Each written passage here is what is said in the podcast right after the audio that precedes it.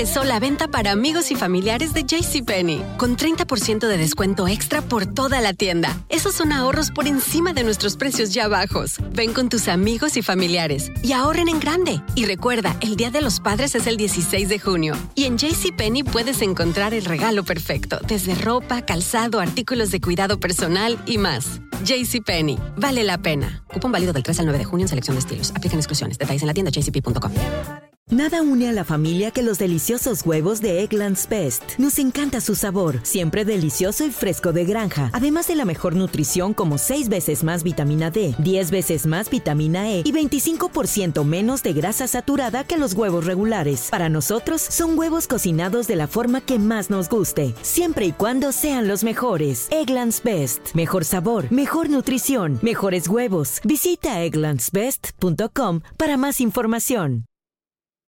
Disfruta del auténtico sabor de horchata, latte y otros sabores con el McCafé at Home Café Styles of Latin America K-Cup Pots. Prepáralos en casa con cualquier cafetera Keurig, disponible en tiendas principales o en Keurig.com.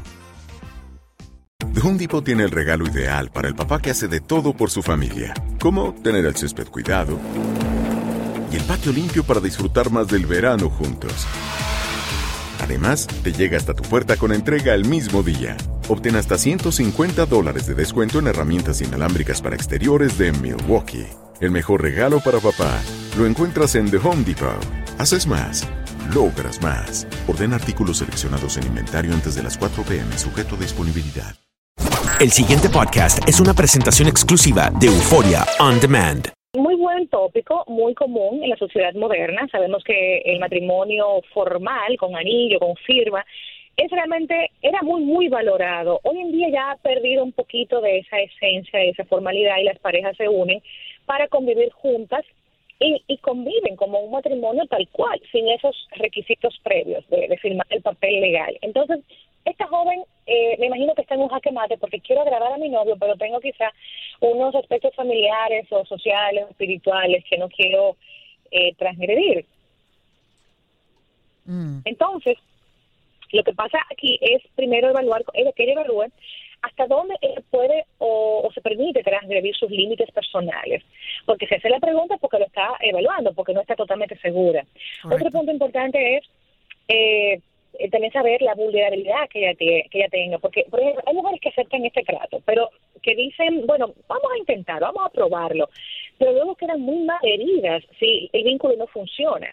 Porque esto es como una especie de ensayo para algunas personas. Déjame ver si realmente tú y yo congeniamos para firmar el papel. Entonces, cuando hay una mujer que sabe que es muy sensible, que va a, salir muy muy sufrida, pues entonces no te arriesgues, no te, no te lances si sabes que te vas a estrellar.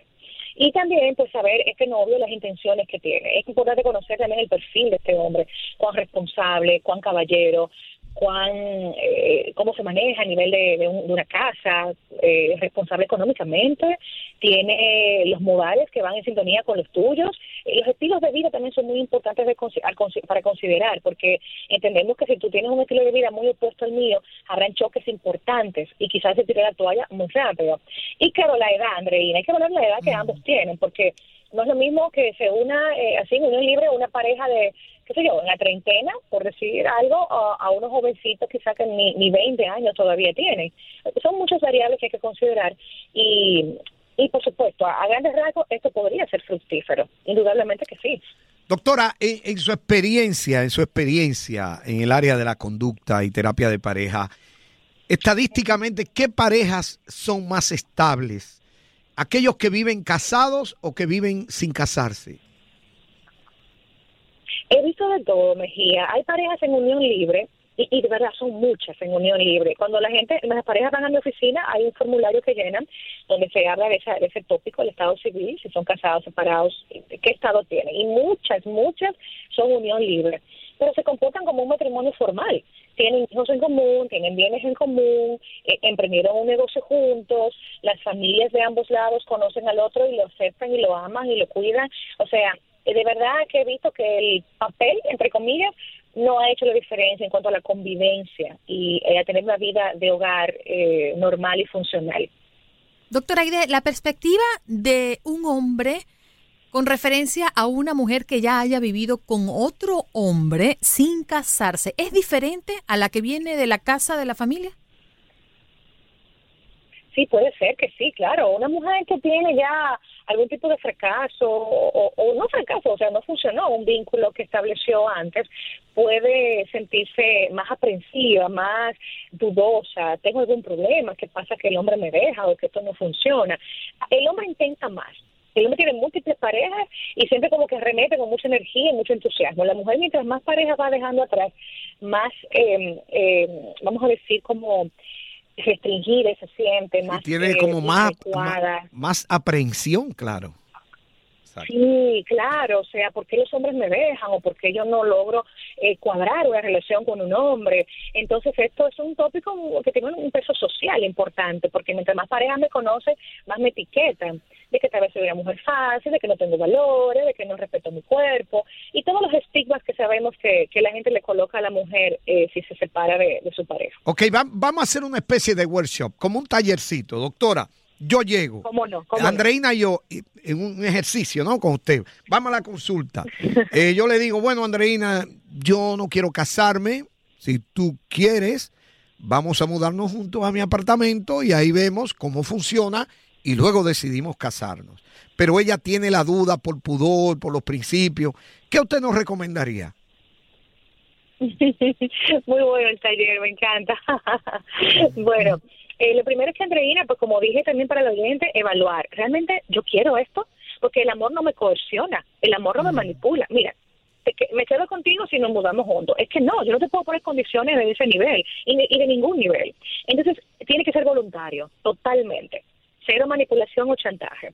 Y además, un plan. Hay que tener un plan, o sea, no es juntarlo para tener mucho sexo y pasarlo súper bien en una casa, es tener un plan de, de futuro juntos, es tener una proyección juntos. ¿Cómo nos vamos, nos vamos a manejar económicamente? ¿Cómo vamos a dividir los gastos? ¿Cómo haremos si, si sucede un embarazo? ¿Qué haremos eh, si nos enfermamos? ¿A quién vamos a recurrir? Eh, ¿Cómo vamos a manejar esta relación? ¿Las familias lo van a saber libremente? ¿Haremos como una pareja formal afuera? Aún sin el, sin el papel, es bueno que se hablen estas cosas. Y por supuesto también, no hacer esto con poquísimo tiempo de relación. Esto lo debe hacer una pareja que tiene un tiempo prudente de conocerse, de saber quién eres tú, eh, cómo te manejas con el trabajo, con el dinero, cómo manejas los conflictos. Porque ¿por qué me voy a meter la boca del lobo? Si no te conozco bien, me voy a mudar contigo. Vivir con otra persona es un tema muy serio. Es un tema de hábitos, de modales, de creencias, de prácticas, de estilo de vida, eh, de, alimentación. Son muchos detalles que es bueno considerar antes de dejarse llevar por el impulso y la pasión de vivir juntos. Mm, doctora, eh, ¿por qué en nuestros países, hablo de América Latina, eh, este tema es mucho más tabú? Y, quizás el dar el paso no es tan común. No sé si ahora, mucho más que antes, por supuesto, porque pues eh, la vida cambia y, la manera de ver eh, eh, esta, liberación es diferente. se lo digo por mi caso. A mí me pasó. Mi esposo vivía en esa ciudad, éramos novios en la ciudad de Caracas, él no era de él, su familia no era de allí, y él me pide, oye, mi casa está mucho más cerca de tu trabajo si nosotros ya tenemos planes de casarnos, ¿por qué no te vienes ya a, mudarte a mi apartamento y así no estás de madrugada manejando por largo eh, eh, trayecto? Y bueno, me propone, ¿no? Inmediatamente lo primero que me vino a la mente es el planteamiento que yo le iba a hacer a mi madre en ese momento. Y tuve tanto temor de al menos comentárselo que eso no ocurrió hasta que me casé así mismo, yo te entiendo muy bien. pero creo que el hoy es diferente y en este país también es diferente.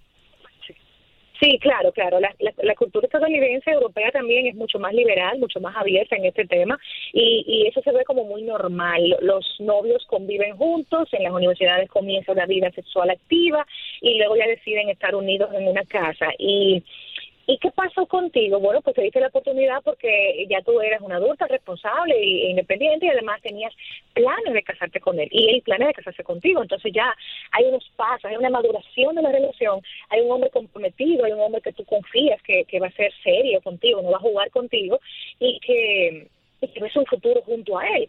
O sea, esos son los factores o variables que intervienen en tomar una decisión de esta magnitud.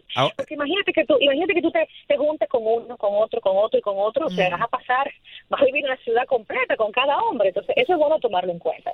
Doctora, eh, eh, yo quiero trabajar con las estadísticas.